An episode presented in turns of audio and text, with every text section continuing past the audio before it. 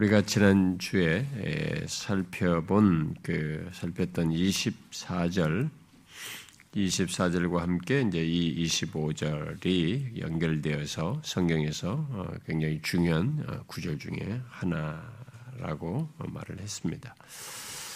어, 앞에 24절에서 우리는 구원이 어떻게 1장 18절부터 3장 20절의 조건에 있는 우리들, 3장 23절의 조건에 있는 우리들이 우리들이 구원 우리들에게 구원이 어떻게 가능하게 되는지 그것을 24절에서 말하는 말을 통해서 살폈습니다. 그리스도 예수 안에 있는 속량으로 말미암아 하나님의 은혜로 값이 얻다 하심을 얻는다라고 했습니다. 아, 그러면 그 이제 속량은 우리가 어, 이미 말한 대로 속전을 어, 지불함으로써 어, 지불함으로써 오직 은혜로 구원을 얻는 것을 얘기했는데 그러면 이 속량 그 속전이 어떤 과정을 통해서 지불됐느냐? 우리가 구원을 얻게 되는 것이 그리스도 예수 안에 있는 속량으로 말미암아서 하나님의 은혜로 값없이 이렇게 주어져서 얻게 되었는데 그럼 그렇게 구원을 얻게 됐을 때 그 속량이라고 했잖아요. 속전이 지불되어서 그렇게 됐는데 그러면 속전이 어떤 과정을 통해서 지불되었느냐라는 문제를 이제 바로 연결해서 25절에서 설명합니다. 아, 그 설명을 첫 번째로 이제 25절 상반절에서 하나님께서 이제 우리의 죄에 대한 속전을 지불하죠. 바로 우리에 대한 속전으로서 예수 그리스도를 화목제물로 세우심으로써 그렇게 하셨다. 하나님께서 우리 죄를 위해 예수 그리스도를 화목제물로 세우심으로써 어, 우리를 어, 속량 하시고 구원하게 하셨다. 이렇게 연결해서 말을 하고 있습니다. 답은 어, 대답은 이 연결해서 간단하게 바울이 쓸 때는 간단하게 썼습니다만 사실 이 내용은 굉장히 또 어, 성경 전체와 맞물려서 어, 이 구약에서부터 말해온 어떤 내용의 연결선상 그 배경 속에서 어, 이런 내용을 말하고 있기 때문에 이 내용을 설명할 것이 또 굉장히 많습니다. 그래서 오늘도 우리가 25절 상반절만 그냥 하려고 하는데요.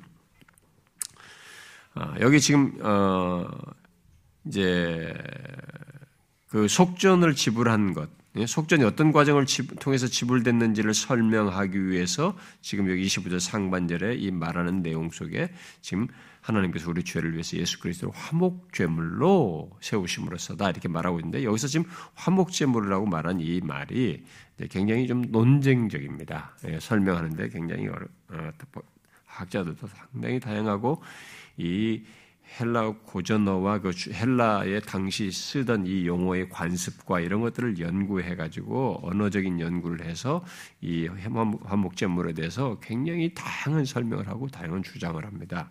아, 그래서 그걸 굉장히 복잡하게 이 문제가 이렇게 어, 설명들을 하는데요. 일단 어, 우리는 이, 이 전체 문맥과 성경 구약의 어떤 배경 속에서 이것을 좀 설명을 하면은 여기 화목제물이라는 것은 일단 죄에 대해서 어, 죄 여기에 대해서 성품상 이제 또 어, 본성상 진노를 바라시는 하나님을 진정시키기 위한 제물이라고 하는 의미로서 이 말을 여기서 쓰고 있다고 보는 것입니다. 이 번역이 이렇게 번역을 해놓은 것이, 그러니까 이 번역 자체를 바꾸자고 주장을 할 정도로 하고 다르게 번역을 하는 번역본도 있기는 하지만 그런 것들은 이제 좀 과도하게 지금 뭔가 이제 좀 더 뒤에 설명하겠습니다만 너무 이방 사람들이 쓰고 있는 용어를 너무 많이 반영해서 하는 얘기고 성경 전체 문맥 속에서 이런 것을 보게 되면은 이 화목제물로 번역한 것이 가장 적절하다고 보는 거예요. 그래서 이 화목제물로 이렇게 번역을 했을 때는 죄에 대해서 하나님이 근본적으로 본성상 자기 성품상 죄에 대해서는 심판하시고 거기에 대해서 그 죄에 상응하는 어떤 진노를 내리셔야 한다는 거죠. 그렇게 진노를 내리셔야 하는 하나님을 진정시키기 위한 제물로 예수님을 세우셔서 그렇게 그런 식으로 속전을 지불하심으로써 우리를 구원하셨다는 거죠. 우리의 구원에 대한 얘기를 이렇게 간단하게 하나님의 의가 나타났다. 그걸 예수 그리스도 안에서 예, 믿음으로 말미암아 하나님의 의를 얻게 돼서 의롭다 얻었다. 이렇게 우리의 구원을 의롭다 얻었다. 그것도 어? 무슨 우리가 무슨 좀 뭔가 좀 해서 구원을 받았다는 얘기도 아니고 우리와는 전혀 상관없이 하나님 편에서 행하셔 가지고 그 의롭다함을 얻었다는 것을 구원 개념을 의롭다함을 얻었다는 이 표현을 가지고 설명을 했을 때도 그것조차도 그 하나님과 설 수 있는 지위를 갖게 한다는 면에서 선언적인 의미로 법정적인 의미로 이런 말을 선언해서 이렇게 설명을 했을 때 바울이 이런 식으로 구원을 처음 얘기를 한단 말이에요. 지금 1장 18절, 3장 20절에 하는 가운데서 그렇게 하는 가운데서 이것을 지금 설명을 하는 거예요. 그렇게 해서 의롭다함을 얻었다라고 했는데 배경상으로 보면 어떤 속전을 지불해서 그렇게 된 것인데 그 지불된 속전이라고 하는 배경을 따지고 살펴, 살펴보니까 이제 뒤이은 설명으로 보니까 이것은 상상할 수 없는 내용이 담겨져 있는 거죠. 거기는 그렇게 하시기, 그렇게 우리를, 죄 있는 자를 의롭다 하기 위해서 속전을 지불하셨을 때 그 속전이라고 하는 그 배경 속에는 하나님, 공의로신 하나님과 일치되는 무엇이 있어서 한 것이라는 거죠. 근데 그 일치되게 하기 위해서 나타난, 여기서 제시된 것이 뭐냐면 화목제물이에요. 화목제물을 세워서 자기의 본성과 일치되게 해서 우리를 이렇게 구원을 얻는 속전을 지불하여 구원을 얻는 이런 치밀한 너무 정확한 배경 속에서 우리를 구원하셨다는 얘기를 덧붙여서 설명을 하고 있는 것입니다. 그런데 여기서 그렇게 설명을 한 이 화목제물이라는 것이 조금 전에 말한 것처럼 왜 이 제물을 화목제물이라고 했느냐라고 했을 때 그것은 하나님, 자기 성품상, 이 하나님의 본성상 죄에 대해서 진노를 하셔야 하는 그분을, 그 하나님을 진정시키는 거죠. 거기와 이게 그것을 화목하게 하기 위한 제물로서 드려졌다는 면에서 이 화목 제물이다 이렇게 말을 쓰고 있는 것입니다. 이 헬란 말을 그렇게 번역을 한 것이에요. 그러니까 하나님과 범죄한 자를 화해시키기 위해서 바쳐지는 제물로 지금 말을 하는 것입니다. 자, 어떤 사람들은, 약자들은 바로 이런 모습은 이제 야, 웃긴다. 이렇게 생각하는 거예요. 응? 하나님이 자기가 심판을 하는데 자기를 진정시킬 재물을 세워서 그걸 재물 안에서 자기가 진정되어서 구원을 한다? 이건 뭔 얘기냐 도대체. 무슨 말장난이냐? 어? 혼자 무슨 자작극이냐? 이제 이런 문제 제기를 자꾸 하는 거예요. 그 어떤 학자들은 바로 이런 모습은 아닌 게 아니라 또 배경적으로 보니까 옛날에 이방인들에게 그런 게 있더라. 응? 일반적으로 이방인들이 자기 신을 향해서 할 때 여기 화목제물이라는 말로 번역한 이 헬란 말을 거기에도 써서 그런 식으로 하는 게 있더라. 그러니까 결국 그러면 용어상도 비슷하니까 그러면 이방신에게서 하듯이 그런 개념으로 지금 하나님을 한다는 얘기냐? 질문을 제기하는 거예요. 그래서 이제 문제 여기 이 문제 때문에 이 단어 하나가 간단한 것 같은데 이게 많이 사용이 안 돼요. 여기서. 근데 구약에는 이걸 구약 성경을 헬란 말로 번역한 말에서는 이 말에 해당하는 것이 여러 자리 써 있지만은 신약에서는 히브리서 정도 나오나요? 이렇게 아주 많이 나오질 않아요. 그래서 이것 때문에 논쟁을 벌이는데 이제 이 이제 이 사람들이 이제 이걸 가지고 주장을 할 때 이방인들이 했던 모습을 이제 제기를 하는 것입니다. 이제 일반적으로 이방인들이 자기들의 신, 이, 이 헬란 말이잖아요. 이 화목적으로 번역은 헬란 말이니까 그리스 사람들이 그리스 자기 신, 여러분 그리스 신화 얘기 많이 알잖아요. 뭐 제우스부터 해가지고 뭐 이런 것도 다 했잖아요. 그들이 그때 당시에 그런 신들을 지금도 우리가 이제 그리스 신화 이렇게 말을 하지만 그들은 이제 그때 당시에 그런 그리스 신화에 해당하는 그 신들을 섬기면서 이런 일을 했던 것이죠. 음? 어, 그러니까 그리스 신도 그리스도 그렇고 다른 주변 이방들도 이제 그런 비슷한 신 개념이 있는 거죠.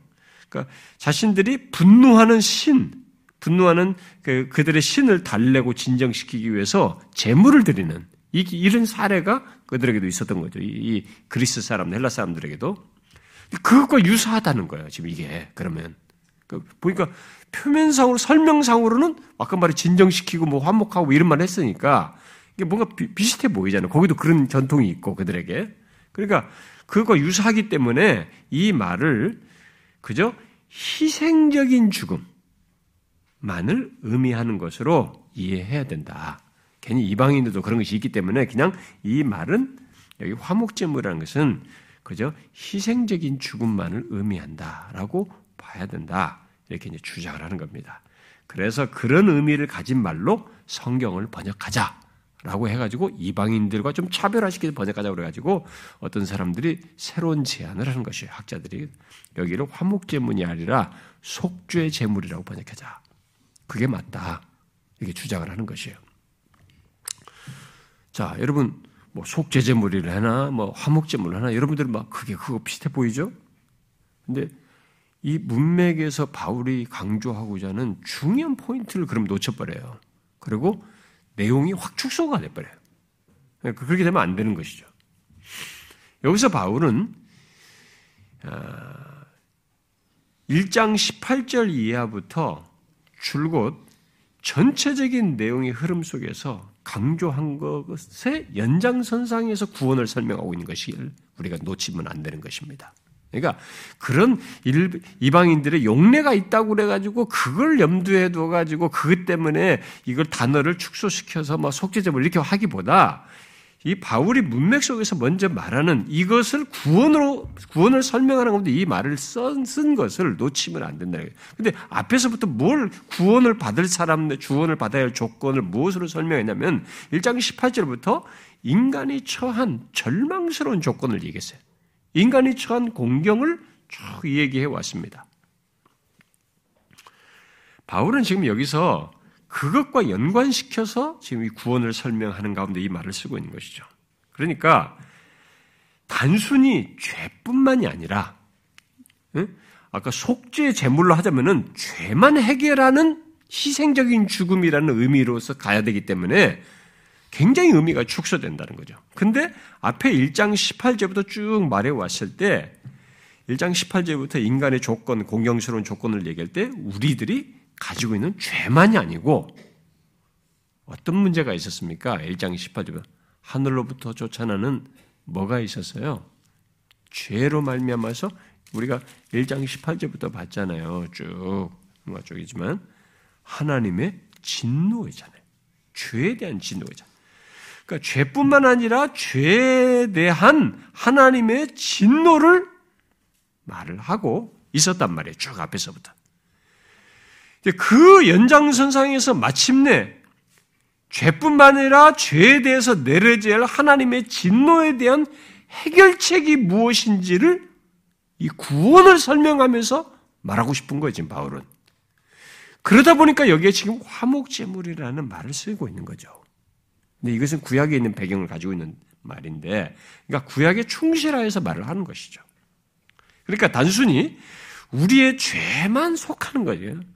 죄가 있는데 이 죄를 이제 속하는 것, 죄를 이제 처리해주는 이것만이 아니고, 그래서 죄 속죄만, 속죄만이 아니라, 죄에 내려져야, 죄에 내려져야 하는 하나님의 진노에 대한 화해, 죄, 하나님의 진노에 대한 화목의 의미를 이 구원 속에서 구원을 설명하면서 그것이 같이 내포되어 있는 것을 말하기 위해서 이 단어를 써서 지금 설명을 하고 있는 거예요. 야, 속전을 집으렀다. 속량으로 말미암아. 근데 속량이 속전을 집으렀는데 거기에는 그냥 죄를 단순히 속하는 게 아니라 저 속죄만 하는 게 아니라 거기에 죄에 대한 하나님의 진노. 1장 18절 쭉 말해온 진노에 대한 화해와 화목 그것까지 해결하기 위한 재물이었다. 이렇게 설명을 하고 있는 거예요. 음? 자, 그렇다고 해서 여기 화목제물의 의미, 제물이 의미하는 것이, 그러면 뭐 이방인들도 그런 비슷한 것이 있으니까 그럼 이방인들이 자기 신들을 달래기 위해서 드리는 제사나 제물과 뭐 같은 것인가? 전혀 그렇지 않습니다. 그렇게 생각하면 안 됩니다. 왜냐하면 이방인들이 자기 신들을 달래기 위해서 재물을 들리는 외형적인 이 모양새가 있긴 하지만 그것과 여기서 지금 하나님께서 죄와 죄에 대해서 내려야 할 진노를 쏟으셔야 하는 진노를 바라시는 하나님을 진정시키기 위한 제물이라고 했을 때 이 이방인들의 껍데기 외형상으로 비슷해 보이지만 내용상 외형은 그렇지만 내용상으로는 근본적인 차이가 있기 때문에 그것으로 이렇게 쉽게 생각하면 돼요. 그러니까 성경에서 사도 바울이 이런 얘기를 할 때 복음을 전해서 구원으로는 하나님의 이 복음의 놀라움을 말하는 이런 것들을 놓치고 자꾸 학문적이고 뭐 이성적인 것에 함몰되면 자꾸 그런 잘난 체를 하게 되는 거야. 그런 자료들이 있으니까 이방인이고 흡수하다. 그래서 이성을 중심으로 한 신학자들은 자유주의 학자들이 많이 나는 거예요. 그래서 지금도 이성적으로 지난번에 어떤 교수가 와서 그랬잖아요. 자기 자기 가르치는 교수가 자기는 예수를 안 믿는데 신학을 가르치는 교수도 하고 영국에서. 근데 영국이나 독일이나 뭐 그런 교수들이 있단 말이에요. 유럽에는요. 그러니까 말도 안 되는 사람들이 성경을 가지고 가르치는 거죠. 그러니까 그런 이성적으로만 생각하면 이게 납득이 안 가는데 이건 근본적으로 껍데기와 달라요. 내용상으로 다릅니다. 자, 보통 몇 가지 차이가 있는데요. 보통 이, 이교도들은 특히 뭐 헬라인들이 그리스 사람들이 신들과의 화목을 한다고 할 때, 신을 달랜다고 할 때, 그들은 그들의 신들이 이렇게 자신들에 대해서 막 어떤 기분이 상한 거죠. 여러분 막 그리스 신화 얘기 보면 막 어떤 일로 우리 인간의 어떤 것으로 자기가 마음이 막 상해 그런 거 있잖아요. 그러니까 그들의 신들이 일시적인 기분이 기분에 사로잡혀서 이 변덕이 심하기 때문에 신이 막 상한단 말이에요. 그러니까 그 변덕스러운 신을 달래기 위해서 쓰는 화목제물이에요. 그걸 달래기 위한 제물로서 이들은 그런 용어, 이런 개념을 썼던 거죠. 신을 향해 달래기 위해 쓰는 제물을 드렸던 거죠. 그러니까 외형상으로는 막 그런 거죠. 근데 그게 신이 달라요. 신이 그들의 신들이 이렇게 변덕스러워요. 음? 그 변덕스러운 일시적인 기분이 사로잡혀 있는 그 신의 변덕을 달래기 위해서 하는 것이죠. 그러나 성경에서 말하는 화목제물은 그렇게 통제할 수 없는 감정의 감정 때문이 아니고 신의 그런 통제할 수 없는 감정 때문이 아니라 죄 때문에 죄에 대해서 자신의 성품에 일치되게 분노하시는 바로 하나님의 거룩한 속성과 관련해서 드려지는 제물이에요. 그러니까 근본적으로 다르죠.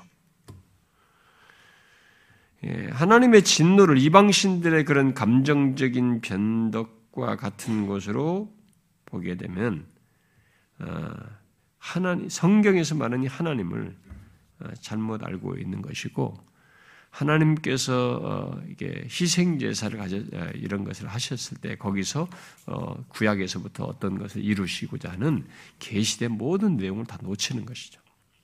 근데 하나님의 진노는 여러분이 알다시피, 그러니까 어떤 사람들도 그렇잖아요. 막 이 하나님이 심판하시고 막 이런 거 보면은 하나님이 이방 신들과 같은 것처럼 생각해요. 왜냐면 그런 신화를 접하니까 이방 신들의 얘기를 하니까 아, 하나님께서 진노하는 것이 마치 이방신들처럼 기분이 상해서 어? 기분이 막그 어, 예측할 수 없이 뭐 통제 없이 그냥 자신의 어, 상한 기분을 막 드러내셔서 진노하시는 것으로 어? 이렇게 생각해요. 왜 하나님이 그렇게 하시냐 진노하시냐? 어? 왜내 삶에 막 이렇게 하시냐 말이지. 막 이러면서 어, 이렇게 그런 것에서 마치 이방신처럼 하나님을 이해하고 반박하는 사람이 있습니다. 하나님의 진노는 그런 게 아니고 오직 죄악 때문에 생긴다는 것이 성경이 말하는 거예요. 죄 때문에 거룩하신 하나님이 자신의 성품을 따라서 그렇게 하시는 것이죠. 또 이방인들은 그 이교도들은 신을 자신들이 달랠 수 있고 신과 자신들이 이렇게 뭔가를 해서 화목할 수 있다고 생각을 했어요. 자기들이 신과 직접 맞상대해서 이렇게 달래고 화목할 수 있다고 생각했습니다. 그러나 성경은 우리가 하나님의 의로운 분노를 진정시킬 수 없다고 말합니다. 내가 하나님의 하나님이 가지신 진노하시는 하나님, 진노하셔야 하는 하나님을 내가 이렇게 어, 달래거나 응? 그것을 내 쪽에서 그, 그 하나님을 그 분노하셔야 할 하나님에 대해서 뭘 해가지고 화목할 수 있는 그게 그렇게 할 수 없다라는 게 성경이 말하는 거죠. 우리에게는 그렇게 할 수 있는 수단이 전혀 없어요. 그런 자격도 안 돼요.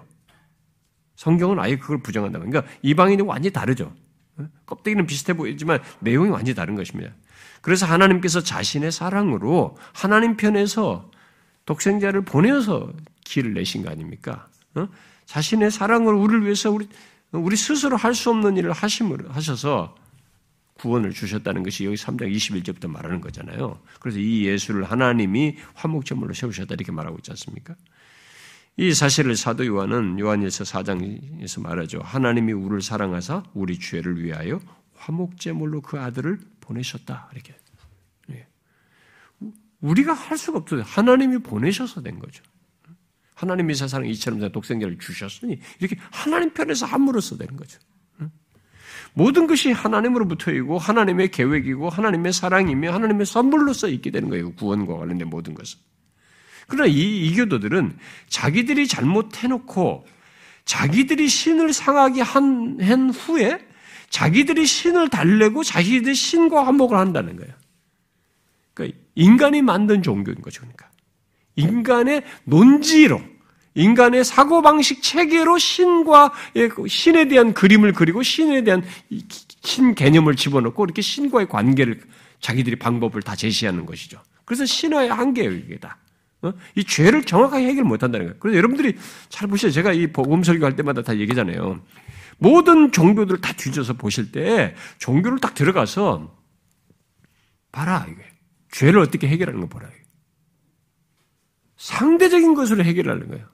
뭐 수련을 하고 뭐 어쩌고 저쩌고 뭘, 뭐, 뭐 재물을 바치고 있을 수가 없는 거예요, 여러분.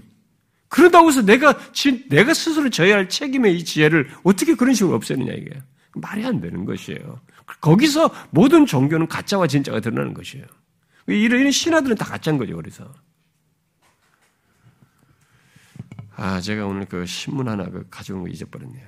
어, 어? 떤 불교도가 어, 군승까지 된 사람인데 이 사람이 이 세상에서 기독교를 전멸하겠다 막 적극적으로 한국에서 기독교를 없애버리려고 종자연의 그 기획을 하고 종자연이라고요? 종교자유연맹이라는데 다 불교도예요 다 불교도. 다 불교도인데 그거 기획하고 한 사람이에요 법 법학을 하고 이렇게 해가지고 법으로 모든 법을 다 기독교를 반대하는 법을 다 만들어 가지고 그런 거 제안을 하고 법이 많이 만드네. 그걸 만드는데 기독교가 뻥 떨어지더라는 거예요, 자기가 보니까. 근데 그렇게 하던 사람이 그래가지고 군대에서 군승까지 된 거죠. 장교로 가지고 종국당 나와서. 그럼 군종 장교로 간 거 아닙니까? 우리가 군복이 있듯이 군 신부가 있듯이 거기는 군 스님이 이제 그군 스님으로 간 거지 이 사람이. 그래서 그런 거에 다 한 사람인데 그, 이 근본적인 문제에서 질문이 아, 우연하게 무슨 CTS인가 뭔가 봤대. 어떤 목사가 우리가 죄인입니다. 그 말을 하더라는 거예요. 거기 지부에서. 웃기고 있네 이렇게 하려고 하는데 머리에서부터 발끝까지 갑자기 온몸 멎어버렸대. 이렇게 멎었대. 그러니까 자기가 그 전에도 회의가 좀 있었대요. 그 불교에서 그렇게 연구해도 거기 뭐 답이 안 되는 제가 신문에 봐야 되는 다음에 한번 다시 인용해 드릴게요. 뭐가 있었다니까. 지금 question 질문이 해결이 안 됐다는 거. 그 죄가 해결 안 된 것이었죠, 사실. 죄가 해결 안 돼서 자기 안에 이 해결되지 않는 내면에 뭐가 있었던 거죠. 근데 그게 우연하게 그 TV를 보는 사이 그 한마디, 목사가 우리가 죄인입니다. 한 말, 이 말이 웃기고 있네 하려고 하는데 머리서부터 발까지 확 멈췄대, 자기가. 그 쓰러진 거예요. 그래서 그 계기로 진짜 자기 말로는 그래요. 진짜 사도벌 같이 자기가 깨졌다고 그래요. 그래가지고 이 사람이 무슨 교수예요. 울산에서 어떤 교수인데, 교수가 있는데, 이제는 기독교를 위해서 열심히. 아, 기독교를 없애기 위해서 기독교를 반대되는 모든 법을 만드는 일을 불교도 종자인에 들어가서 이렇게 했던 사람이 기획하고 했던 사람인데 지금은 이제 기독교를 위해서 하고 있어요. 그 엊그제 나온 신문에 봤어요. 근데 그 사람의 근데 그 결정적인 문제 바로 이 죄 문제였어요. 죄가 있었어요. 그러니까 불교도 있었지만 그게 해결책이 안 되는 거죠. 그 죄가 해결되지 않는 인간의 이 내면은 없이 뭐 성철 스님이고 뭐고 간에 죽을 때 해결되지 않는 내면 세계를 다 실토해요. 그 인간의 어쩔 수 없는 한계예요. 죄가 해결되지 않는 것. 성경은 그 얘기하는 거죠. 모든 것이 하나님으로부터다. 하나님의 계획. 하나님께서 해결해 주면 안 된다는 거죠. 우리는 그런 자격이 안 된다는 거죠.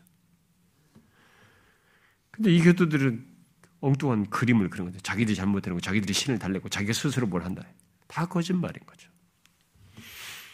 한 가지 더 차이가 있는데 이 이방인들은 이방 종교 사람들은 이방인들이 신을 달린다고 할 때 그들은 자기들이 각종 재물들, 그 짐승 들과 심지어는 인간 재물을 들여서 신들을 매수해요. 음? 그런 걸 대해서. 그러니까 이 재물을 가지고 그래서 신을 매수하기 위해서는 어떤 절박한 상황과 큰 문제가 있을 때는 자식을 죽이는 거예요. 뭐 몰렉신 같은 거 보면 자식을 자기 장자를 바치잖아요. 장자를 떼어주시면 장자를 여기 저 하트에 이제 심장을 꺼내가지고 바치고 죽음 죽여서 짐승 잘라가지고 그 안에 뭘 하듯이 사람 잘라가지고 거기서 심장을 떼어서 이렇게 바치 않습니까? 그렇게 해서 신을 매수하는 거죠. 신을 그 이방신 얘기예요. 그러니까 신을 달랜다. 이 껍데기를 가지고 그거 가지고 기독교 똑같다고 만드는 거예요. 그러나 성경은 전혀 아니죠. 하나님은 그렇게 매수할 수가 없는 거죠. 하나님을 매수할 수 있는 재물은 이 땅에 없는 것입니다. 그래서 지금도 그런 이방신 개념으로 내가 하나님 앞에 뭔가를 들여가지고 하나님을 매수해야겠다. 이런 논지로, 보상심리 같은 이런 논지로 하나님 앞에 뭘 환상하면 안 되는 것입니다. 감사해서, 근본적인 감사의 동기로서 하는 것이야지, 신을 매수, 하나님을 매수하기 위해서 그렇게 하는 것은 이방인들이 하는 방식인 거죠. 하나님을 매수할 수 있는 재물은 이 땅에 없어요. 온전한 속량을 위해서 그런 제대로 된 죄를 속량하기 위한 그 길로서는 하나님께서 마련하셔야만 했어. 하나님께서 희생 제물을 제시하셔야만 했던 것이죠. 그래서 하나님께서 우리를 위해서 그 아들 예수 그리스도를 주신 거예요. 독생자를 주신 거예요. 이 예수를 화목제물로 세우신 거죠. 그래서 구약의 모든 희생 제사는 바로 이것을 예표, 이게 상징했던 거죠. 온전한 화목 제물인 예수 그리스도에 대한 모형으로서 그들은 희생 제사를 계속 드렸던 겁니다. 구약의 모든 것이. 그렇게 해서 화목 제물로 하나님 앞에 나아가는 이 일을 모형적으로 했던 것이죠. 그러므로 여기 화목제물이란 말이 의미하는 것은 단순한 희생적인 죽음을 말하는 게 아니고 또 이교도에서 인간 편에서 괴팍한 신을 달래기 위해서 매수하는 것 그런 것이 아니고 어, 전혀 다른 지금까지 설명한 어, 기독교는 하나님 편에서 예비한 하나님이 세우신 화목제물에 의해서 인간이 할 수 없기 때문에 제물에 의해서 우리에게 구원을 주시는 그런 놀라운 사실을 말하는 것입니다. 그래서 이 단어를 이교도적인 배경에서 생각을 하고 사용된 용례가 있다 보니까 이 말을 달리 번역하기도 하고 설명하기도 하는 일이 있어 왔는데 바울은 이 말을 통해서 전후 문맥에서 강조하라는 것은 화목이에요. 단순히 속죄가 아니라 화목, 화목입니다. 그래서 화목 제물로 번역한 거예요. 어, 헬란 말이 한 단어이지만 이것을 그렇게 번역할 수밖에 없었던 거죠. 그러니까 바울이 여기 화목제물이라는 말을 했을 때 그 말 속에는 근본적으로 죄만이 아니라 죄에 대해서 내려지는 하나님의 진노, 1장 18절부터 말해온 그것을 내포해야만 하는 것이죠. 죄에 대하여 성품상 진노하시는 하나님의 속성을 염두에 둔 것이고 그것을 포함해서 말한 것입니다. 1장 18절 이하에서부터 말해온 하나님의 진노가 있었잖아요. 죄에 대해서 어, 반드시 진노하셔야만 심판하셔야 하는 그런 하나님과 화해하기 위한 제물이고 하나님의 진노에 대한 해결책으로 제시된 화목 제물이다. 그 예수를 그렇게 화목 제물로 그런 화목 제물로 세우셨다라고 말하는 것입니다. 에, 여러분들은 아 나 이런 거 모르고도 예수 잘 믿을 수 있어요. 그렇게 생각하면 큰일 나요. 이런, 이런 것을 정확히 알지 못하면 나의 구원이 계속 피상적이고 내가 생각하고 싶은 방식으로 자꾸 이렇게 좁아져요. 그래서 이런 것을 충분히 배우지 않는 사람들은 구원이라고 하는 것이 너무 단편적이고 너무 이렇게 좀 피상적이고 간략해서 어, 그런 구원으로 인한 감격과 감사와 마땅한 자신의 반응들이 안 나와요. 어, 수동적이죠. 오히려 구원을 받아서 뭘 한다고 감간해서 하는 것이 아니라 자기가 자꾸 자기를 드러내려는 무엇으로 발전을 하게 되는 겁니다. 그래서 외형상으로는 교회에서 굉장히 활동적으로 비슷해 보여도 틀렸어요. 이 사람이 구원을 잘못 알고 저렇게 열심을 내는구나. 이 사람은 구원을 정확히 알기 때문에 저렇게 진지하게 하나님 앞에 헌신하는구나. 이게 드러나는 것이에요. 성경이 왜 이걸 이렇게 구원을 아이 어렵다를 받았다. 뭐 너희들이 이렇게 간단하게 해도 되는데 이 설명을 이렇게 구원을 어렵다고 말하면서 이렇게 이렇게 이런 용어를 써서 말을 하는지를 우리가 그대로 따라가야 돼요. 자, 그런데 더 설명을 해야 되는데요. 바로 이 화목제물을 그러면 누가 세웠다라고 말하느냐는 걸 우리가 여기서 놓치면 안 됩니다. 누가 세웠다고 말하고 있습니까? 하나님이에요. 이 포인트가 굉장히 중요한 것입니다. 이 예수를 하나님이 화목제물로 세우셨다 이렇게 말하고 있습니다. 여기 세웠다는 말은 제시하다, 내세우다 이런 말이에요. 그러니까 갈보리 언덕 십자가에 언덕 위 십자가에 예수 그리스도를 화목제물로 이렇게 세우신 분이 하나님이에요. 그것의 계획자가 모든 것을 하신 분이 하나님이셔요. 하나님 아버지십니다. 하나님께서 공개적으로 그렇게 세우신 거죠. 여기서 바울은 그리스도께서 자기 자신을 화목제물로 들으셨다라고 말하지 않아요. 응? 그리스도께서 자기 자신을 화목제물로 들으셨다 이렇게 말. 우리가 성경적으로 보면 그런 표현이 얼마든지 사용, 어, 그런 표현을 할 수가 있습니다. 성경의 전체적인 가르침과 하나님께서 기꺼이 자기 자신을 드렸다, 자발적으로 화목제물로 내놓 드렸다 이렇게 말을 해도 성경 전체 속에서 내용과는 뭐 틀리지 않아요. 맞지만 본문에서 바울은 그렇게 말을 하질 않아요. 하질 않고 하나님이 그를 화목제물로 세우셨다라고 하면서 하나님을 여기서 강조하고 있습니다. 3장 21절부터 하나님의 의가 나타났다. 이 1장 18절, 3장 20절 조건에 있는 인간을 향해서 하나님께서 어떻게 우리에게 구원을 주셨는지 이 구원의 주창자의 계획자이신 하나님을 강조하면서 이 얘기를 하고 있기 때문에 이 강조점을 우리가 놓치면 안 돼요. 굉장히 중요한 사실이에요.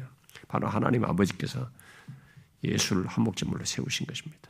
그 말은 지난 시간에도 말한 것, 곧 하나님이 주도적으로 속량을 위한 우리의 죄로 인해서 생겨난 문제 그리고 그것들을 그 주도적으로 속량을 위한 대, 대책을 마련하셨다는 것을 이 말을 통해서 강조하는 것입니다. 그리스도께서 화목 사역을 완성하셔서 음, 그리스도께서 자신 이 화목 사역을 완성하셔서 어, 그걸 가지고 하나님의 은혜와 자비를 끌어내어서 우리에게 갖겠다는 게 아니고 음? 잘 생각하셔야 돼요. 비슷비슷한 건데 그렇지 않아요. 이 바울이 강조하고자 하는 이 포인트 그대로 따라가야 됩니다. 하나님의 아들이 이 땅에 오셔가지고 하나님의 아들이 화목제무 화목에 이 우리를 화목하기 위한 사역을 다 완성하셔서 하나님의 은혜와 자비를 끌어내어서 우리에게 갖게 했다는 그게 아니고 그걸 지금 강조하는 게 아니에요. 하나님이 우리를 의롭다고 하기 위해서 1장 18절에서 3장 20절 같은 그런 절망스러운 스스로 할 수 없는 그런 조건에 우리를 의롭다 하기 위해서 우리를 하나님과 화목할 수 있는 대책을 주도적으로 하나님이 마련하셨다는 거예요. 그걸 지금 강조하는 것입니다. 그러면 왜 하나님께서 그렇게 하셨는가? 왜 예수를 화목제물로 세우셨느냐라는 거예요. 이것을 알기 위해서 우리는 화목제물과 관련된 이 관련해서 지금 여기서 같이 언급되고 있는 중요한 한 말을 우리가 주목해야 되는데 그게 뭐예요? 그의 피로서요. 그의 피라는 말입니다. 응? 어, 왜 그렇게 하셨느냐라는 것을 설명하는 내용이 여기 그의 피로서예요. 그의 피로서 화목제물로 세우셨다. 자, 여러분은 신약 성경에서 그의 피, 예수 그리스도의 피에 대한 표현이 많이 나오는 것을 보았을 것입니다. 아, 이것은 기독교를 사람들이 외면에서 보면 이상하게 보이게요. 뭐 성찬도도 그리스도의 피를 마신다. 이렇게 하니까. 그래서 오해를 1세기 동 많이 했죠. 그 당시에도 주변 사람들이. 아, 이것은 우리 근데 성경이 그리스도의 피를 그의 피를 굉장히 강조를 하는 것은 거기에 우리 그리스도인의 신앙에 관한 모든 것을 설명하는 어, 예수 믿는 자의 구원, 나라는 존재를 현재 같은 이런 조건에 대해서 내가 누리게 된 이 놀라운 지위와 신분과 모든 것을 설명하게 되는 중요한 내용이 여기 다 내포되어 있기 때문에 이것을 강조하는 것입니다. 성경에서 예수 그리스도의 피라는 말을 할 때 보통 우리의 이 우리의 죄에 대한 속량, 결국 구원과 관련해서 이 말을 다 이제 연결해서 쓰고 있는데요. 자, 이, 이, 이 말을 쓰고 있는 단어들을 제가 성경의 내용들을 좀 인용해서 읽어드릴 테니까 한번 잘 보세요. 무엇과 이 피, 그리스도의 피가 무엇과 주로 연관시켜 나오는지 다시 한번 잘 보세요. 사도행전 20장에서 바울은 하나님이 자기 피로 값주고 사신 교회다라고 했어요. 교회를 얘기하는데 하나님이 자기 피로 값주고 사신 이제 그리스도의 피죠. 또 로마서 5장에서 이제 우리가 그의 피로 말미암아 의롭다 하심을 받았으니 이렇게 말했어요. 또 에베소 1장에서 우리가 그리스도 안에서 그의 피로 말미암아 속량 곧 죄 사함을 받았다 이렇게 말했어요. 또 2장에서 전에 하나님을 알지 못하던 우리들이 이제는 그리스도 예수 안에서 그리스도의 피로 가까워졌다. 이렇게 말했어. 또 히브리서에 보면은 이 표현들이 자주 나오는데 예수님께서 대제사장으로서 염소와 송아지 피로 아니하고 오직 자기 피로 영원한 속죄를 이루사 단번에 성소에 들어가셨다. 이렇게 말하고 있습니다. 그리고 어, 흠없는 자기를 하나님께 드린 그리스도의 피가 어찌 살아계신 하나님을 섬기지 못하겠느냐라고 덧붙입니다. 그러고 나서 그러므로 형제들아 우리가 예수의 피를 힘입어 성소에 들어갈 담력을 얻었다라고 말을 합니다. 베드로 사도도 우리가 구속된 것은 오직 흠없고 점없는 어린 양 같은 보배로운 피로 된 것이다. 한 것이다라고 말합니다. 사도 요한도 요한일서에서 그 아들 예수의 피가 우리를 모든 죄에서 깨끗하게 하실 것이다라고 말합니다. 또 계시록에서도 우리를 사랑하사 그의 피로 우리 죄에서 우리를 해방하셨다. 해방하셨다라고 말을 합니다. 자, 여러분 이 모든 말씀들 속에서 예수의 피를 언급할 때 거기에 무엇이 함께 연결됩니까? 무엇이 함께 연결돼요?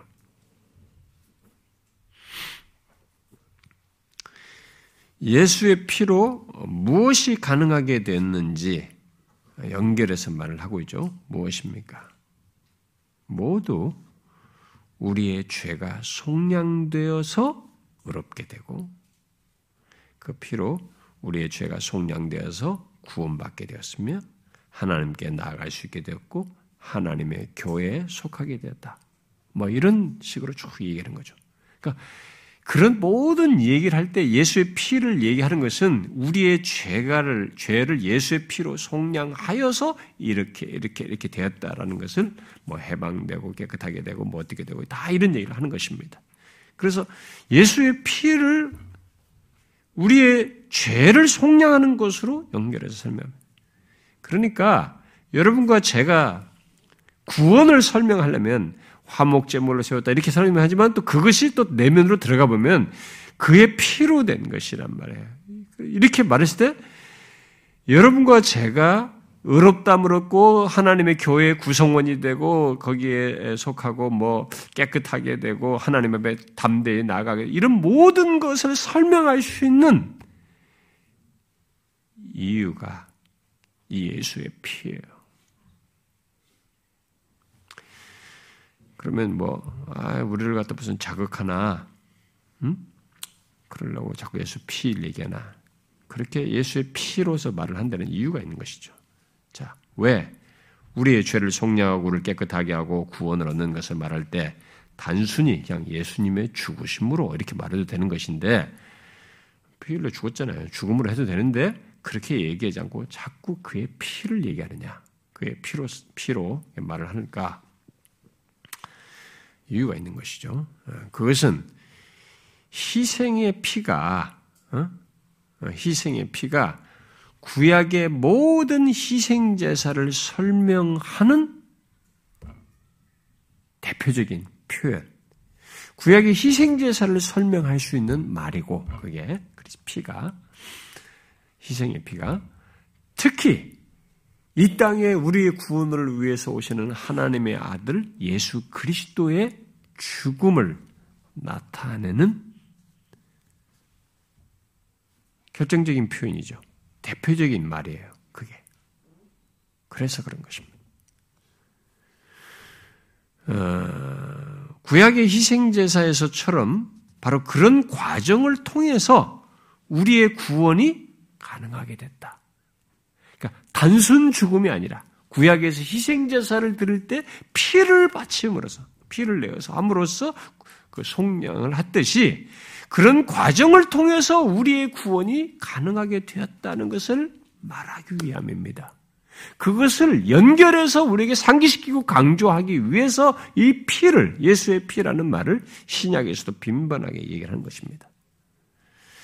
예수 그리스도의 피는 그래서 구약의 모든 희생자에서 드려진 피의 완성이고 성취인 것이죠.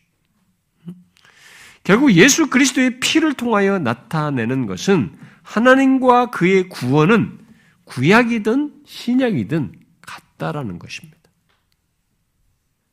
같다는 거죠. 이것으로 신약에서의 구원이든 구약에서, 구약에서 구든 다 연결시키는 것이 바로 이 피예요. 피라는 것으로 구약에서 구원이든 신약에서 구원이든 같다라는 논지를 계속 세월이 지나고 수천 년이 지나도 계속 그것으로 연결시켜서 지금 말을 하고 있는 것입니다. 그 비록 형식은 다르죠. 형식은 다르지만 구원은 같다는 것을 말하기 위해서 구약의 용어를 사용해서 말을 하고 있는 것입니다. 여러분도 알다시피 예수님께서 처음 공생애를 시작하시기 위해서 세례관 세례를 받으러 나가실 때 세례관이 음, 뭐라고 말했습니까? 세례관이 말한 것은 구약의 용어였어요. 보라, 세상 죄를 지우고 가는 하나님의 어린 양이로다.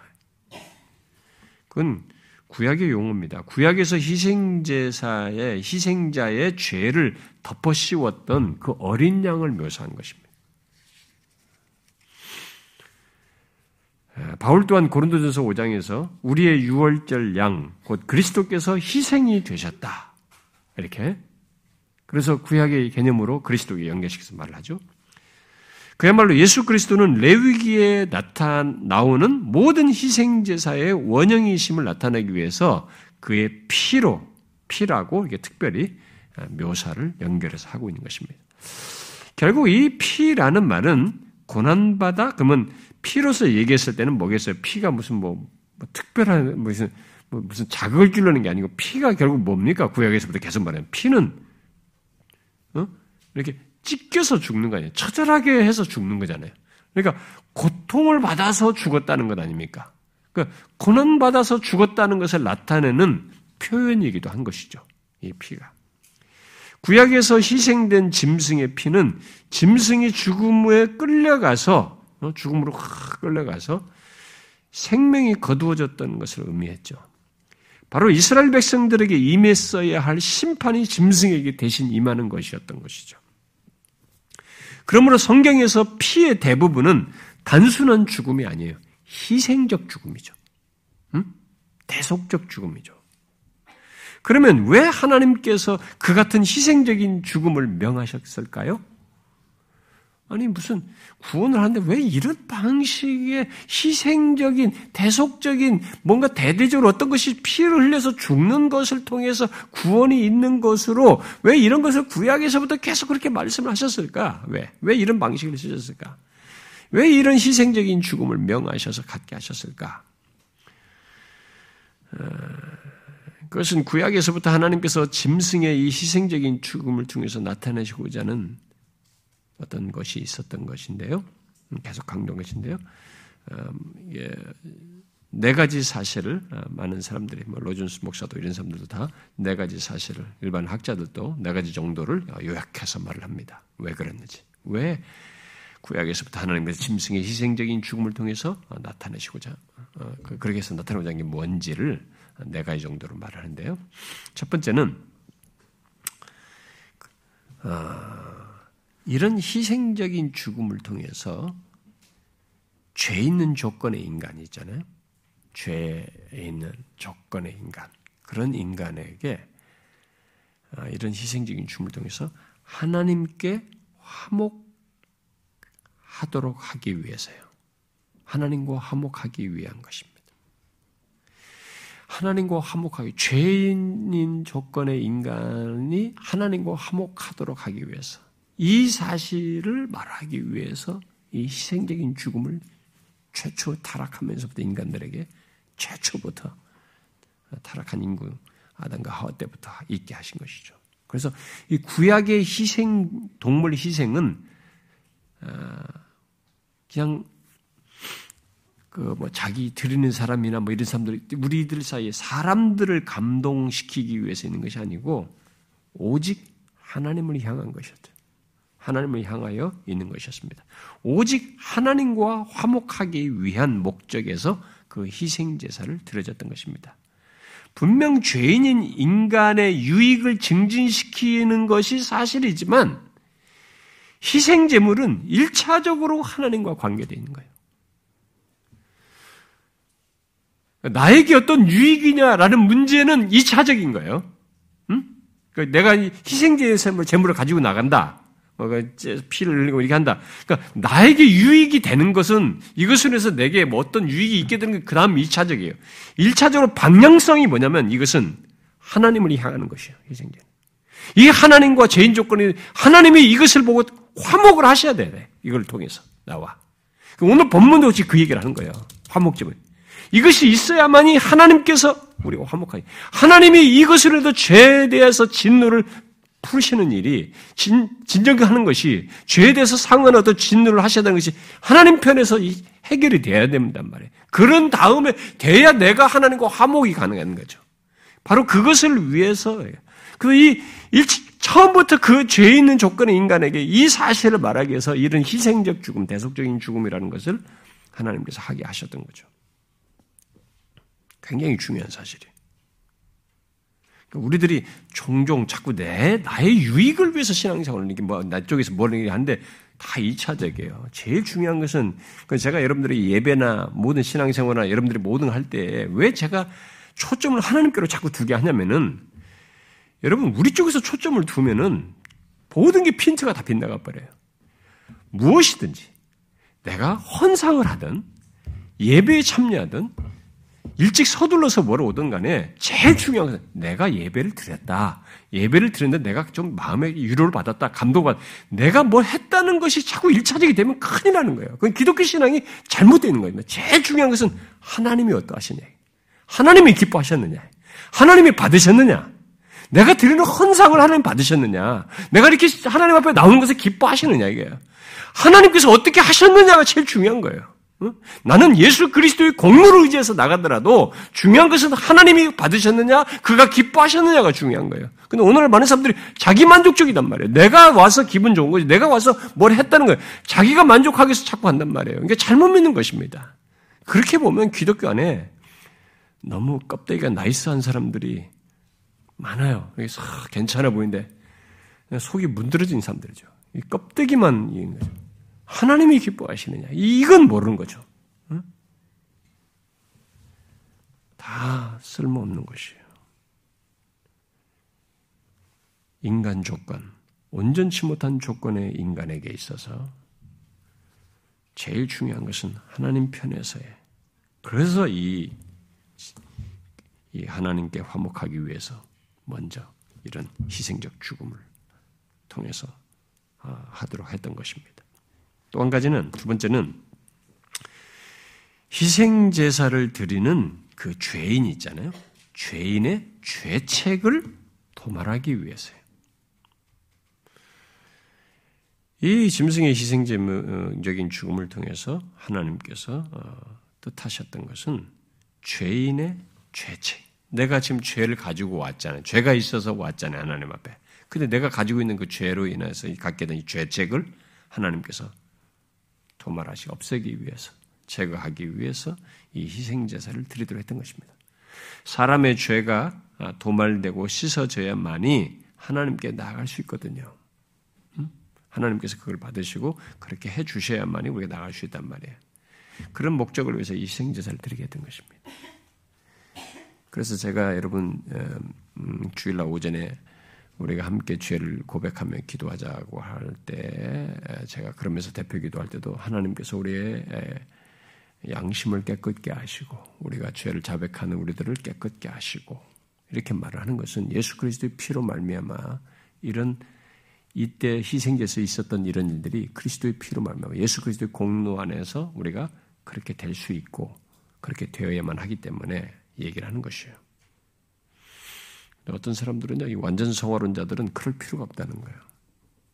음? 그런 자백 같은 거 필요 없다는 거죠.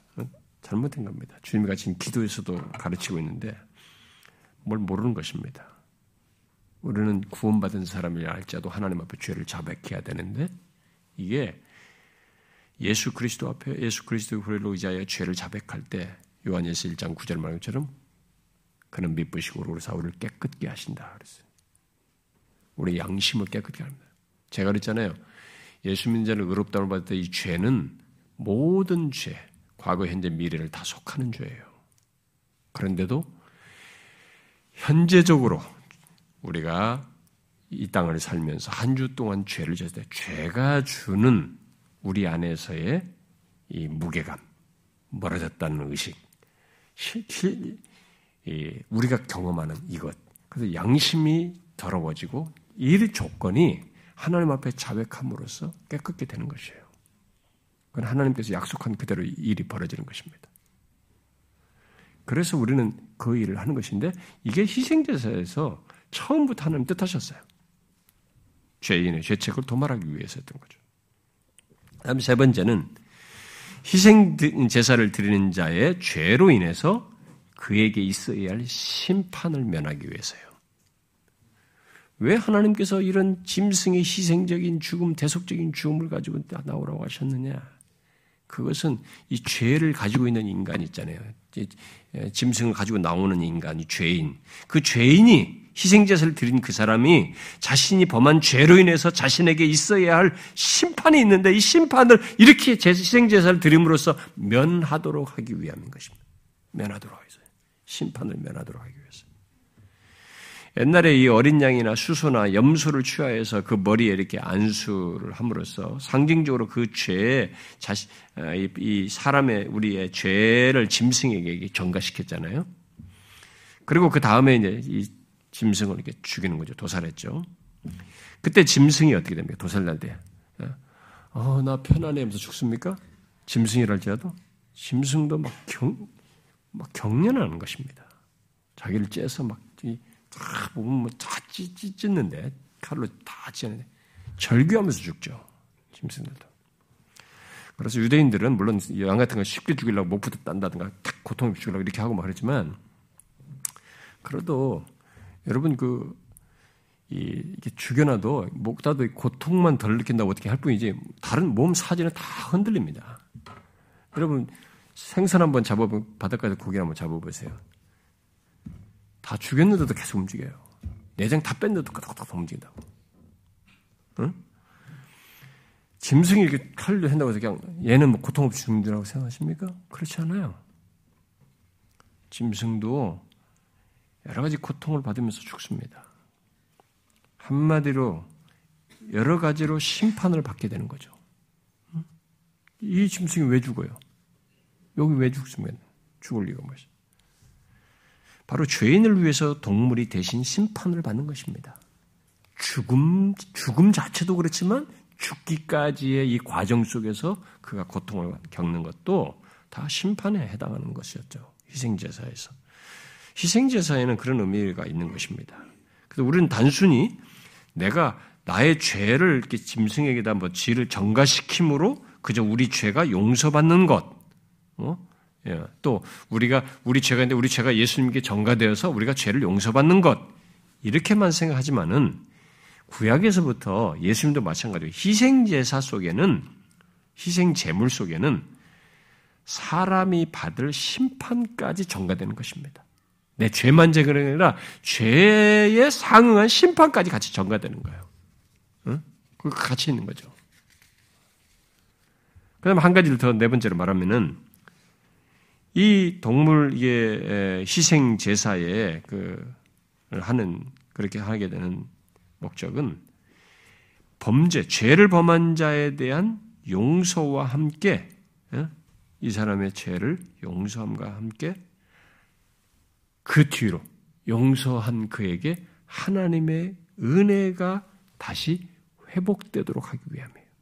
이 희생제사를 그렇게 하게 한 데는 하나님께서 그런 목적과 뜻을 두고 희생자, 동물 희생자를 드리게 한 것입니다. 그래서 그 희생제사를 통해서 죄인에게 하나님의 은혜가 이 죄 있는 조건에서 못 누렸는데 다시 회복되는 거죠. 바로 이런 목적과 의미가 예수 그리스도의 피에 화목제물로 세우져 세우 세움받은 이 예수 그리스도의 피에 그대로 다 담겨진 예수의 피라고 말했을 때 그 예수의 피에 지금 말한 이 네 가지 의미가 다 그대로 그대로 담겨져 있어요. 다 내포되어 있는 것입니다. 그래서 히브리서 기자가 히브리서 9장에서 피 흘림이 없이는 죄사함이 없다 라고 말한 것입니다. 여러분이나 저도 마찬가지예요. 그 여러분도 저도 죄 사함이 있으려면 피 흘려야 된다, 우리가. 이 피 흘림에 해당하는 여기서 말하는 지금 네 가지 의미, 말하는 이런 것이 나한테 다 있으려면은 그런 처절한 죽음, 징계, 죄에 대한 벌을 다 받는 이런 처절한 죽음이 있어야 돼요. 그런 피 흘림이 있어요. 피 흘림 없이는 죄사함이 없는 것입니다. 그런데 우리가 그런 피 흘림을 안 받을 뿐이죠. 대신 그것을 예수님께서 당하심으로 내가 재산을 받았을 뿐이죠. 그걸 얘기하는 것입니다. 그래서 예수 그리스도께서 구약의 동물들처럼 피 흘리고 죽지 않습니까? 십자가에서. 어? 온몸을 이렇게 가시거나 하지만은 옆구리에 창을 찌르고 해서 피를 다 흘리지 않습니까? 그대로 피 흘려 죽는 거죠. 우리는 질문해야 되겠죠. 도대체 왜 피 흘림 없이는 제삼이 없는 거야? 왜 피 흘림 없이는 죄삼이 없지, 없다는 것인가? 왜 그래요? 왜 피를 흘림이 없으면은 죄삼도 없는 겁니까?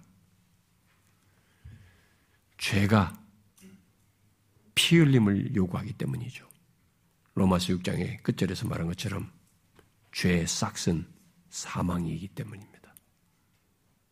죄의 싹은 이 여기 피란 용어로 쓰자면 죄의 싹은 피 흘림, 죽음이기 때문이죠.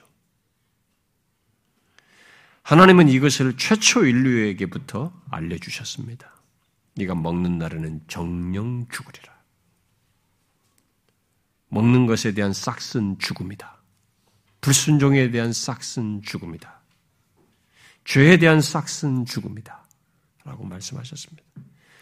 죄에 대한 하나님의 선고는 죽음이라고 하나님께서 최초부터 명백하게 선언하셨어요.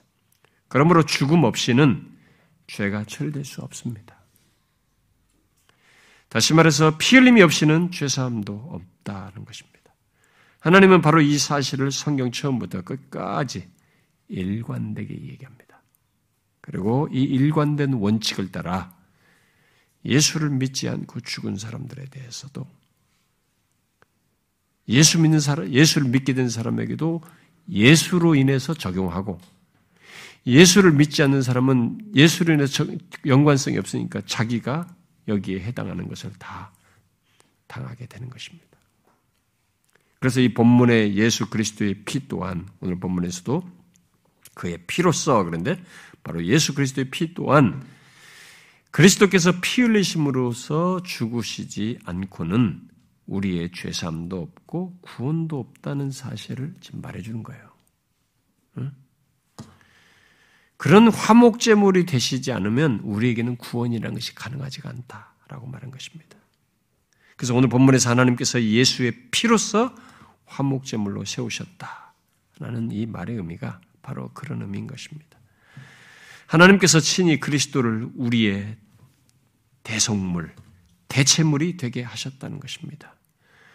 우리의 죄를 위해서 예수를 화목 제물로 우리에 대한 대속물로서 화목 제물로 세우셨습니다. 우리는 죄인인 것, 그러니까 이 여기 지금 이 내용의 배경상에 지금 쭉 계속되는 설명 속에서 보면은 우리는 죄인인 것 말고는 아무것도 여기서 끼어들게 없어요. 죄인인 것 외에 곧 예수를 화목제물로 만든 것 만드는 것 외에는 그 어떤 것도 도움이 되지도 않고 끼어들 게 없습니다. 우리 스스로 무엇을 어떻게 할 수가 없어요. 여기서 구원과 관련해서 아무것도 우리에게 끼어들지 않습니다. 우리에 대한 내용이 하나도 없어요. 그렇다고 우리 자신을 드리는 것으로 해결할 수 있느냐? 그것도 아닙니다. 인간은 자신을 대신할 그 어떤 것도 임의로 제시할 수 없어요. 바로 그런 인간에게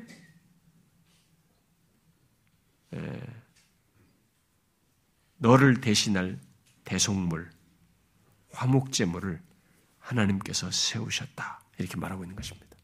1장 18절부터 3장 20절, 또 3장 20절에 있는 그 조건에 있는 너, 너는 아무것도 네 스스로도 해결할 수도 없는 넌데, 바로 너를 너에게 하나님께서 친히 네가 죽어야 할, 네가 사망에 처해야 할 그것을 대신할 대체물로 화목제물로 예수를 세우셨다. 이렇게 말하고 있는 것입니다. 얼마나 놀라운 얘기입니까? 저는 예수 믿는 사람들이 이런 내용을 평범하게 이해하거나 평범하게 들으면 정말 잘못됐다고 믿어요. 저 같은 목사도 이런 것을 평범하게 얘기하면 나는 프로가 되는 거, 직업인이 되어 있는 것이지. 주님이 세운 자는 아닐 거라고 봐요. 이건 어마어마한 얘기죠. 나는 아 진짜 어떻게 할 수가 없습니다. 내가 지은 죄에 다 내가 져야 됩니다. 그 나라도 바쳐서 나라도 죽여서라도 뭐가 구원만 받을 수 있다면 해보겠지만 그거 할 수도 없어요. 되지도 않아. 자격도 안 된다. 그냥 끝이야. 내가 지은 죄에 진노를 다 받는 것이 내가 해야 할 운명이 그게 전부예요. 그런데 그런 나를 대신할 대체물을 완전한 조건의 대체물을 화목제물로 하나님이 세우셨어요. 예수를. 그 아들 독생자 예수 그리스도를 그래서 결국 십자가에 달려서 피를 흘리게 하시 피를 흘리게 하심으로써 내가 저렇게 당해야 할 피 흘리면서 영원한 죄의 형벌을 다 받아야 할 그것을 당하지 않고 구원을 얻게 하는, 의롭다 함을 얻게 하는, 속량하시는 그 일을 하셨다는 것입니다. 그래서 여기 지금 세우셨다는 말에 이 헬라 문헌에 이 말에 쓰인 용례를 보면은 존 머리의 말대로 공중 앞에 내세운다는 뜻이에요. 이 헬라의 용, 용례는 이 단어가 공중 앞에 내세운다는 뜻이었어요. 그러니까 하나님께서 바로 진짜 공중 앞에 내세운 거죠. 어? 너를 위한 네 스스로 할 수 없고 너는 진노 외에는 아무것도 생각할 수 없는 너를 위한 완전한 대성물을 대체물을 화목제물을 세웠다 이래요. 공중 앞에 이렇게 딱 내세우인 거죠. 바로 우리를 대신할 대체물로서 예수 그리스도 하나님의 아들을 공중 앞에 내세워서 십자가에 달려 피 흘려 죽게 하심으로써 이렇게 함으로써 내 죄를 속량하였다라고 말씀하신 것입니다. 드러내신 거죠. 그래서 이 주어를 우리가 계속 놓치지 말아야 돼요. 아, 이렇게 하신 하나님. 우리는 이해해보고 싶습니다. 조금이라도 그것에 맞닿고 싶습니다. 그렇게 하신 하나님, 왜, 어떻게, 그런 어마어마한 일을, 왜 나에게, 나의, 그렇게 모든 걸 계획하시고 하신 하나님에 대한 이해를 좀 해보고 싶습니다. 설명이 안 돼요. 그냥 앞에 뒤에 로마서 5장에서 받았듯이.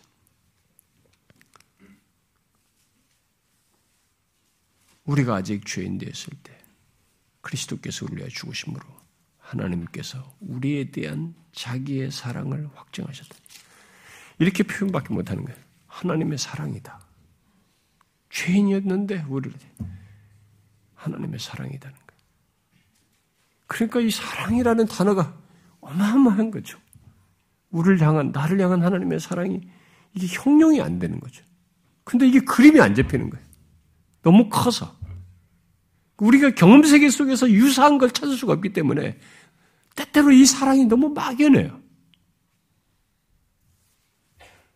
그래도 우리가 가지고 있는 경험과 습득된 지식을 가지고 내가 그려 볼수 있고 내가 허락된 이 지성과 감정을 가지고 헤아려 볼 수 있고 품을 수 있는 정도의 사랑이라는 이 개념을 다 확장해 보면 그래도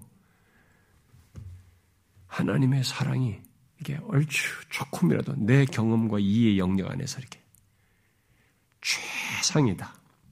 내가 아는 사랑 중에 최고의 사랑이다. 라고 밖에 말할 수가 없는 거죠.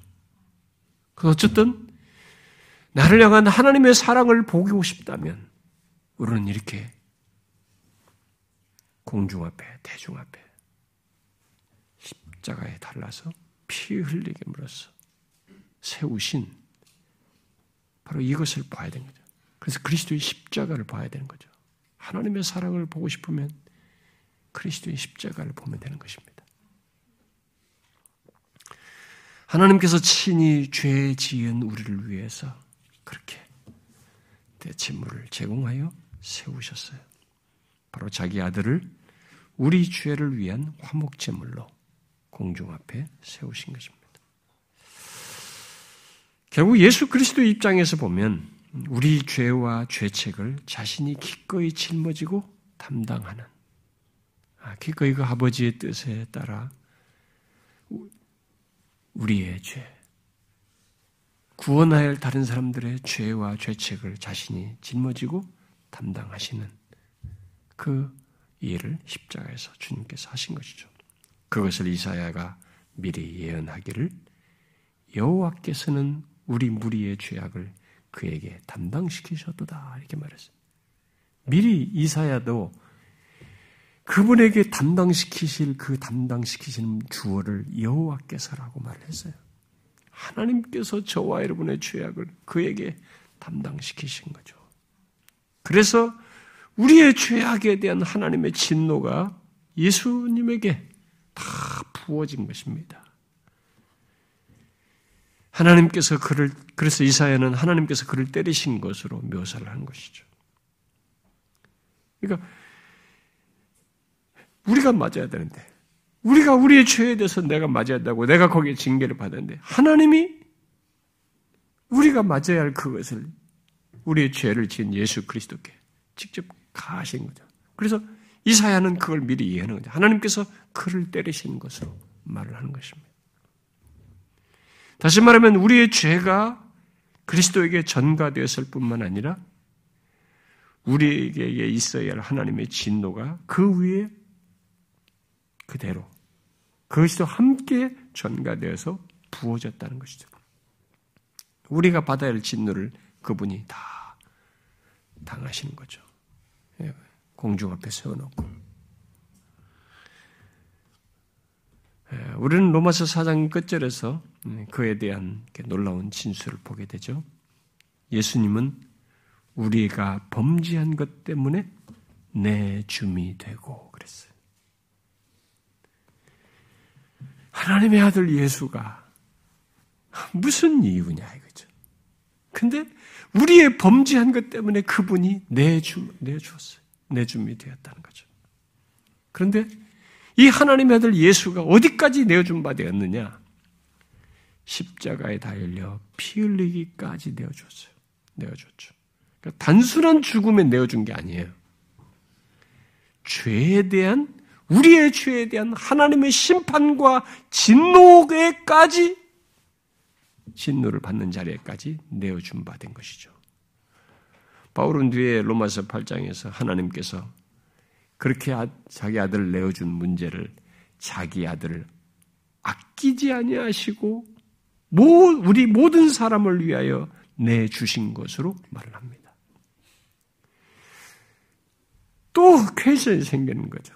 계속 주어가 하나님으로 하나님으로 하나님으로 하나님께서 그에게 담당하시고 하나님께서 예수를 성령제물로 어, 화목제물로 세우시고 하나님이 모든 다 우리에게 진노를 하나님이 그에게 내리셔 다 내리시고 그런데 또 그렇게 하시는 내어준 것을 하나님께서 또 묘사하기를 자기 아들을 아끼지 아니하시고 그렇게 내어줬다는 거예요.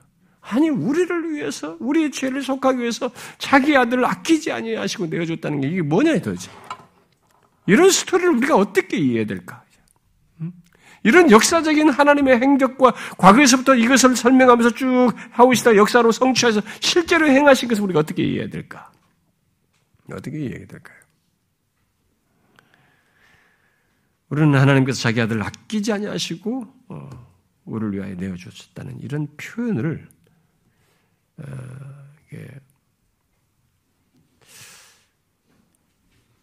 어쩌면 이해하기 어려울 수 있어요. 어, 하나님께서 자기 아들을 아끼지 않으셨다는 것을. 그러나 이런 표현으로 말하는 어떤 것을 우리가 알아야 됩니다. 어? 하나님은 단순히 죽음에 허용하신 것이 아니고 죄로 인해서 받아야 할 모든 심판에 예수를 독생자를 보내어서 그를 아끼지 않고 내어주었다. 바로 누구를 위해서? 우리를 위해서. 그러니까 이런 실제가 사건이 실제로 일어난 조건에서 아끼지 않고 내어주는 이런 일을 하셨다는 것에서 그러면 수혜자가 누구냐? 누구를 위한 것이냐? 이렇게 보면은 결국 우리란 말이에요. 죄인인 우리란 말이에요. 1장 18절부터 3장 20절 같은 조건에 있는 우리를 위해서. 이게 어떻게 이해할 수 있을까요? 이 비중을 어떻게 이해하겠어요? 하나님의 아들을 아끼지 않고 그렇게 해서 우리를 구원하신 이 문제를 어떻게 이해할 수 있겠어요? 여러분은 이 사실을 알고 있습니까? 하나님은 자기 의에 일치되게 하시기 위해서 화목제물로서 우리의 죄를 짊어진 아들 예수 그리스도에게 자신의 진노를 다 쏟으셨습니다. 그것을 경험한 예수 그리스도께서는 십자가에서 결국 외치죠. 그 절정에 이르렀을 때 외치죠. 엘리 엘리 라마 사박다니 나의 하나님 나의 하나님 어찌하여 나를 버리시나이까 이렇게 부르짖을 수밖에 없었던 것이죠. 우리는 이 주님의 외침 속에서 죄에 대한 하나님의 진노와 심판과 함께 죄에 대한 희생 제물에 처절한 고통을 보아야 돼요. 이미 여러분들은 우리 보 거듭난 십자가에서 그 말씀을 다 공부를 해서 알지만 생각해야 돼요.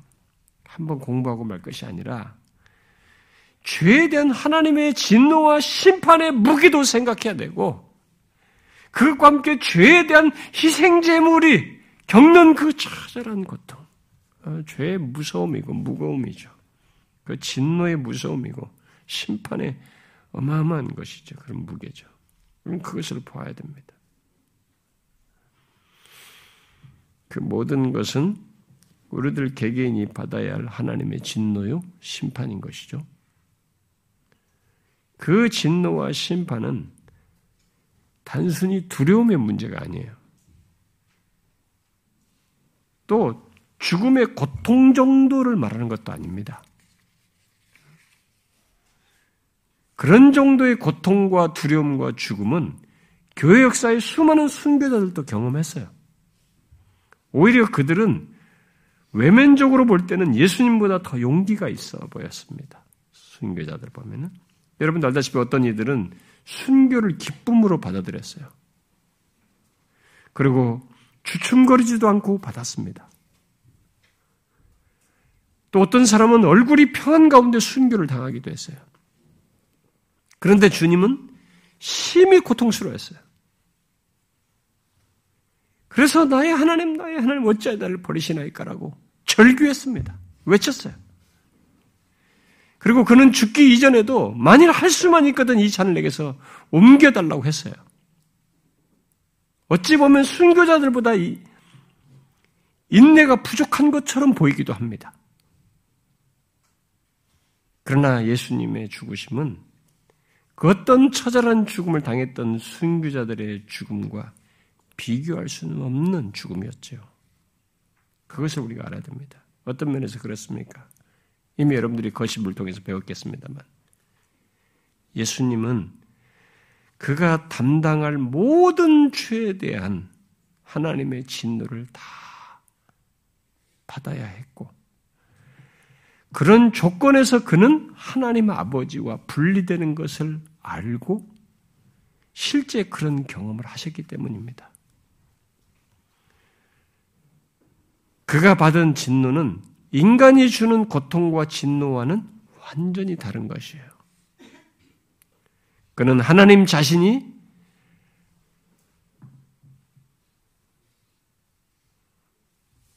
그 그리스도께서 짊어진 죄에 대하여 친히 하나님 자신이 친히 내리는 진노였습니다. 그래서 예수님이 받으신 진노는 오직 그분만이 받으실 수 있는 조건에서 받는 것이고 우리 한 개인이 아니라 우리 모두의 죄를 그에게 담당케 하여서 받게 하는 하나님 자신의 진노이어서 특히 영원부터 한 번도 분리되는 경험이 경험을 알지 못하신 분께서 경험하는 것이어서 유일한 고통이에요. 유일한 진노의 무게를 자기가 당하신 것입니다. 경험한 것입니다. 예수님은 자신이 말씀하신 대로 그래서 많은 사람을 위한 대속물로 그렇게 자기 생명을 주셨던 것이죠. 그래서 히브리서 기자는 히브리서 9장에서 그의 그런 희생을 단번에 영원한 가치가 있는 희생 제물로 하나님께 드려졌다라고 말을 한 것입니다. 짐승의 피로 반복해서 드려야 했지만 과거에는 그분의 피는 그리스도의 피는 단번에 영원한 효력을 갖게 되었다는 것이. 그 말은 죄에 대한 하나님의 진노가 예수 그리스도 위에 다 쏘아 부어졌다라는 말이고 죄가 다 처리돼서 하나님과 화목할 수 있게 되었다라는 말이고 곧 우리 인간의 그 어떤 것도 더할 수 없는 완전한 희생이 이루어졌으며 공의로우신 하나님께 완전한 만족이 되는 희생이 되었다라는 의미인 것입니다. 히브리서 기자가 말하는 것은 그런 의미죠. 바로 그런 근거 속에서 바울은 24절에서 우리들이 하나님의 은혜로 값없이 의롭담을 얻었다. 우리는 그래요. 하나님 편에서 또 그리스도께서 당하시고 하신 이루신 것은 어마어마한 실체인데 속량, 지불된 속죄는 어마어마한데 우리는 그래요. 우리는 이게 너무 이게 격세지감이 느껴지는 거예요. 받은 우리는 그런 것을 일체 못 느껴요. 하나님의 은혜로 값없이 의롭담을 얻었습니다. 바로 그 예수 그리스도의 피 때문에 의롭담을 받아 히브리서 기자 말대로 이제 우리들은 예수의 피로 성소에 들어갈 담력을 얻게 되었습니다. 우리는 희생제사 없이 하나님 앞에 예수 그리스도를 힘입어서 담대히 나갑니다. 아빠, 아버지라고 부르고 언제든지 하나님께 나가요. 여러분, 저와 여러분의 이런 저와 여러분의 영광과 모든 구원의 축복이 가능하게 된 것이 무엇 때문이라고 말하는지 우리는 여기 사무치게 알아야 됩니다. 하나님의 아들 예수 그리스도의 피 때문이에요. 우리의 모든 죄악들이 용서함을 받게 된 것도 예수 그리스도의 피 때문이고 거룩하신 하나님과 죄인인 우리가 화목할 수 있게 된 것도 예수 그리스도의 피 때문이며 우리가 영적으로 과거에는 죽었었지만 지금 소생되고 영적으로 건강하여 소망 가운데 있게 된 것도 예수 그리스도께서 피를 흘리셨기 때문에 있게 된 것이죠. 그 사실을 이사야는 말하기를 그가 징계를 받음으로 우리가 평화를 누리고 그가 채찍에 맞음으로 우리가 나음을 받았도다라고 말한 것입니다. 그렇습니다. 하나님의 아들 예수 그리스도께서 하나님의 진노를 받아 채찍에 맞고 십자가에 달려 피 흘려 죽으심으로 우리들이 하나님과 평화를 갖게 되고 누리게 되고 나음을 받게 된 것입니다. 죄악된 조건에서. 그뿐이겠어요. 수만 가지의 복을, 심지어 영원히 지속될 복을 우리들은 얻게 된 것입니다. 예수 그리스도의 피 때문에. 누가 이 복을 얻어 누리는 것입니까? 앞에서 그랬잖아요. 예수 그리스도를 믿는 자, 믿는 모든 사람. 그러니까 예수 그리스도를 믿는 자 어떻게 설명하겠어요? 그러니까 내 자신에게는 어떤 구원의 가치가 없음을 알고 바로 로마서 1장 18절부터 3장 20절에서 말한 자와 같은 줄을 알고 오직 하나님을 바라며 예수 그리스도를 믿는 자. 음?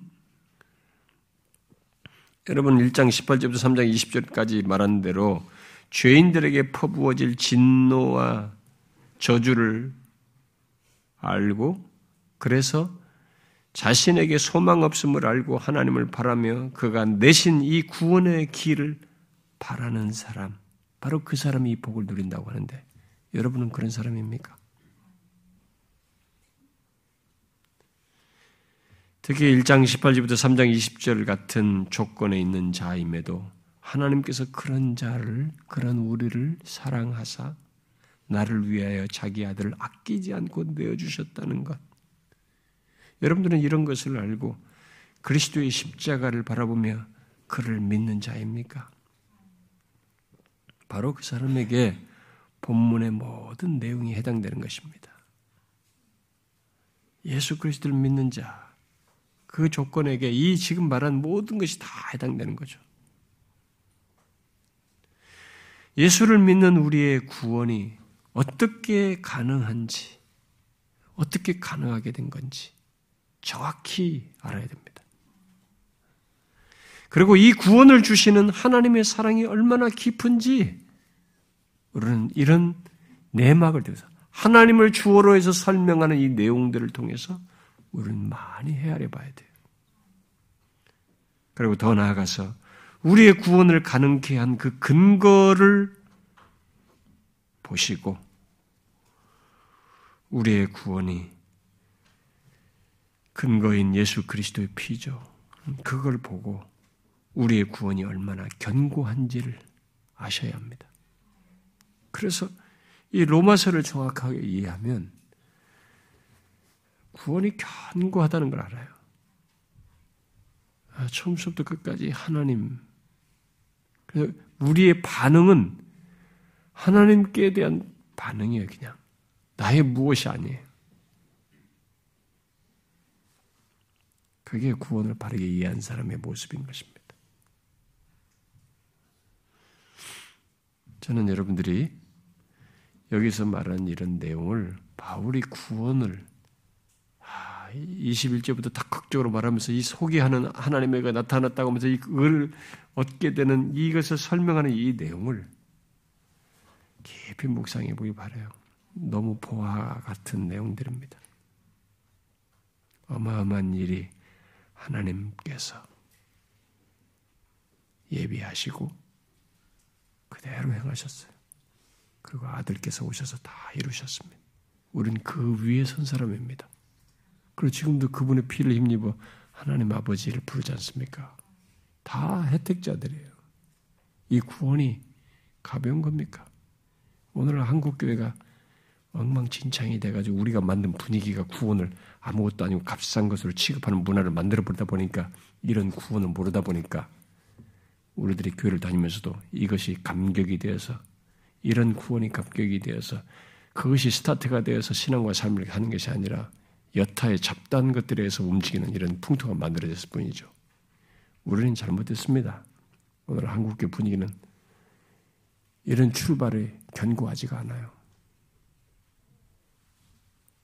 우리가 만든 분위기가 너무 싸구려다 보니까 그래서 그런 감격과 진실한 감사와 헌신이 없습니다. 얼마나 수동적이고 또 자기 우월감과 자기 자랑과 자기가 드러내는 그런 신앙생활을 하는지 몰라요. 그럴 수 없어요. 여러분이 우리를 어디다 끼워 넣겠어요, 여기. 지금 설명한 것 중에. 3장 20절부터 쭉 흘러온 중에 이 구원에 여러분과 제가 끼어들 게 뭐 있습니까? 뭘 집어넣겠습니까? 아무것도 안 돼요. 내 생명 주어도 안 되는 얘기예요. 하나님 아버지께서 예수를 공개적으로 세우시고 우리를 위해서 주신 피 흘려서 속전을 지불해서 주신 하나님께서 처음부터 끝까지 다 마련하신 구원이에요. 그 구원을 받은 사람들입니다. 그런 사실을 알고 우리가 하나님 앞에 모든 것을 감사함으로 하는 것이에요. 무엇을 해도. 기도합시다.